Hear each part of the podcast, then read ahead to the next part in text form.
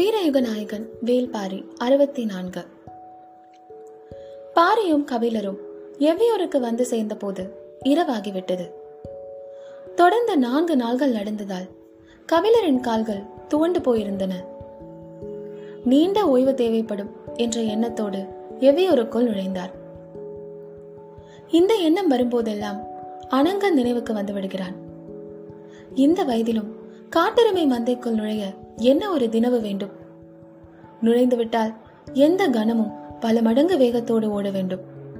அந்த ஓட்டம் என்றைக்கு முடியும் என்று சொல்ல முடியாது. எப்படி இதுவெல்லாம் அணங்கனால் முடிகிறது என்று எண்ணிக்கொண்டே உள் நுழைந்தார் கபிலர். தேவவாக்கு விலங்கை எடுத்துக்கொண்டு பரம்பின் அடற்காட்டுக்குள் தொடர்ந்து அத்தனை நாள்கள் எப்படி திரியர்களால் ஓட முடிந்தது என்ற கேள்விக்கான முடிச்சுகள் எல்லாம் தன் போக்கில் அவிழ்ந்து விட்டன பாரி வந்ததை அறிந்து முடியன் அவர்களை நோக்கி வேகமாக வந்தான்.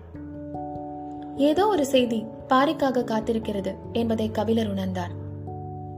வேட்டுவன் பாறையிலிருந்து நீலன் அனுப்பியுள்ள வீரர்கள் வந்துள்ளதாக முடியன் சொன்னான்.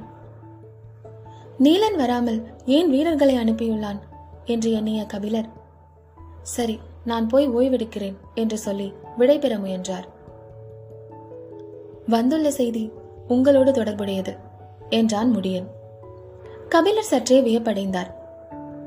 எனக்கென்ன செய்தி வந்திருக்க போகிறது? என்று சொல்லிக் கொண்டிருக்க வீரர்கள் இருவர் அறைக்குள் வந்தனர். பாரியையும் கபிலரையும் வணங்கிவிட்டு உங்களை பார்க்க மூவர் வந்துள்ளனர் என்று கபிலரை பார்த்தபடி சொன்னார்கள். என்னை பார்க்கவா? என்று திகைப்புற்று கேட்டார் கபிலர். கபிலர் கேட்டு முடிக்கும் முன் பாரி சொன்னான். கபிலரை பார்க்க வந்துள்ளவர்களை அழைத்து வந்திருக்கலாமே. ஏன் நிறுத்தி வைத்து வந்தீர்கள்? வீரர்கள் சொன்னார்கள் அவர்களில் ஒருவர் மிக வயதானவர். அவரால் மலையேற இயலாது. வியப்பும் குழப்பமுமாக இருந்தது. யாராக இருக்கும்? என்று கபிலர் சிந்தித்துக் கொண்டிருக்கையில் வீரர்கள் சொன்னார்கள் என் பெயரை சொல்லுங்கள். சொன்னால் அவரே இங்கு வந்து விடுவார். போய் சொல்லுங்கள் என்றுதான் எங்களை அனுப்பி வைத்தார். கபிலருக்கு இன்னும் வியப்பு கூடியது. நாம் இங்கு இருப்பதை அறிந்து இவ்வளவு உரிமையோடு வீரர்களை அனுப்பி வைத்தது யார்? என்று எண்ணிக்கொண்டிருக்கையில் வீரன் சொன்னான். அவரின் பெயர் திசைவேழர் என்று சொன்னார். பெயர் சொல்லப்பட்ட கணத்தில் கபிலரின் முகத்தில் ஏற்பட்ட வியப்பை பார்த்தபடி கேட்டான் பாரி. யார் இந்த பெரியவர்? அகல திறந்திருந்த கபிலரின் கண்கள் ஒளியை உமிழ்ந்தன. வியப்பை உதிர்க்க முடியாமல் திணறியது முகம். கைகளை உயர்த்தி காட்டி வானியல் பேராசான் என்றார். சொல்லை உச்சரித்த விதத்திலேயே அவரின் மீது உள்ள வாஞ்சையும் மதிப்பும் வெளிப்பட்டன. அதை பார்த்து மகிழ்ந்தபடி பாரி சொன்னான் அவரை சிவிகையில் வைத்து சுமந்து வர சொல்லிவிடலாமா?